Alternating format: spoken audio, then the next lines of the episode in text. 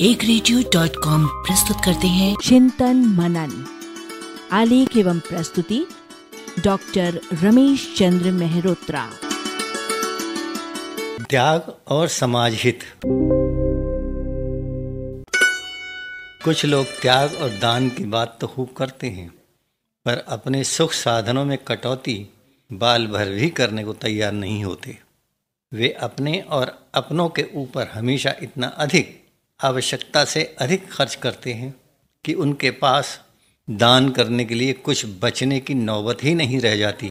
दूसरी ओर, जिन लोगों की आमदनी बहुत ज़्यादा होती है और जिनके सामने उनके सारे ज़रूरी गैर ज़रूरी खर्च करने के बाद भी बचत की स्थिति अनिवार्य रूप से बनी रहती है, वे कई बार त्याग और दान का अभिमान जताते हुए कहते हैं कि वे मरते समय अपना सब कुछ दान कर जाएँगे। अरे, यदि उन्हें सिर्फ़ मरते समय अपनी संपत्ति दूसरों को देनी है, तब उसमें उनका त्याग और स्वार्थहीनता कहाँ रही?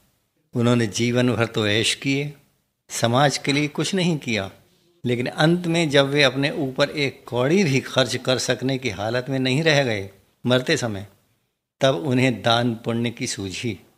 वह भी शायद अपना परलोक सुधारने के लालच में। मोहम्मद साहब ने कहा था, ज़िंदगी में एक सिक्का खैरात करना मौत के समय सौ सिक्के खैरात करने से कहीं बेहतर है। कुछ लोग तर्क करते हैं कि दान के पूर्व हमें अपने सही खर्च पूरे कर लेने चाहिए। ठीक है, जब हम खुद ही नहीं जिएँगे तो दूसरों के लिए कुछ कैसे कर पाएँगे? लेकिन प्रश्न है कि सही खर्च क्या होते हैं? क्या ऐसे खर्चों की कोई सूची और सीमा है? पहले रोटी, खाना कौन सा सही होता है? उसके लिए प्रति व्यक्ति कितने रुपए ज़रूरी हैं? न्यूनतम और अधिकतम क्या है? फिर कपड़ा। यूँ हमारा काम गिने चुने कपड़ों से चल सकता है? पर नहीं। क्या सही खर्च के नाम पर हमें कम से कम एक दर्जन सूट और डेढ़ दर्जन साड़ियाँ ज़रूर चाहिए? अब मकान। हमारे पास सारी सुविधाओं से युक्त एक मकान होना चाहिए, लेकिन कितना बड़ा और सारी सुविधाओं का अंतिम बिंदु कहाँ है?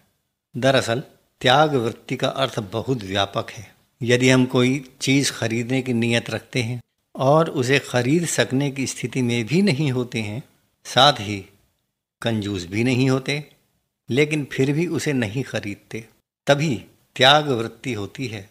ऐसे सुप्त त्याग से अप्रत्यक्ष दान स्वतः हो जाता है। वो कैसे? वो ऐसे कि खूब खरीदा खरीदी करके चीज़ों के दाम बढ़वाने से हमारा बहुत हाथ रहता है। जब खरीदारियाँ बढ़ती हैं, तब उत्पादन भी बढ़ाना पड़ता है। जब हम चीज़ों को खरीद खरीद कर बाज़ार में उनका भाव, अभाव कर डालते हैं, तब उनके दाम बढ़े बिना नहीं रहते। इसके विपरीत, यदि हम सारे खर्चों में कटौती कर दें, अर्थात त्याग का व्रत ले लें, तब चीज़ें बाज़ार में बची रहने के कारण उनके मूल्य नहीं बढ़ेंगे और इस दिशा में समाज का हित खुद ब खुद हो जाएगा। कुछ लोग घर की टूटी फूटी और बिल्कुल बेकार की चीज़ों को फेंकने के बजाय किसी को ज़बरदस्ती देकर अपने दान और त्याग की महिमा प्रचारित करते हैं। ऐसे दान का महत्व नहीं के बराबर होता है, क्योंकि इसमें त्याग न होकर अपने यहाँ की गंदगी साफ़ करने के साथ साथ उसी से दूसरों पर एहसान करने की वृत्ति रहती है।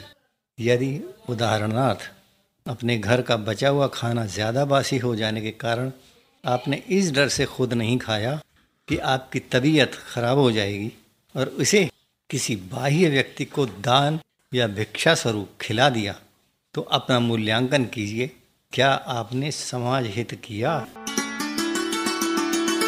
चिंतन मनन। प्रस्तुति। एक रेडियो।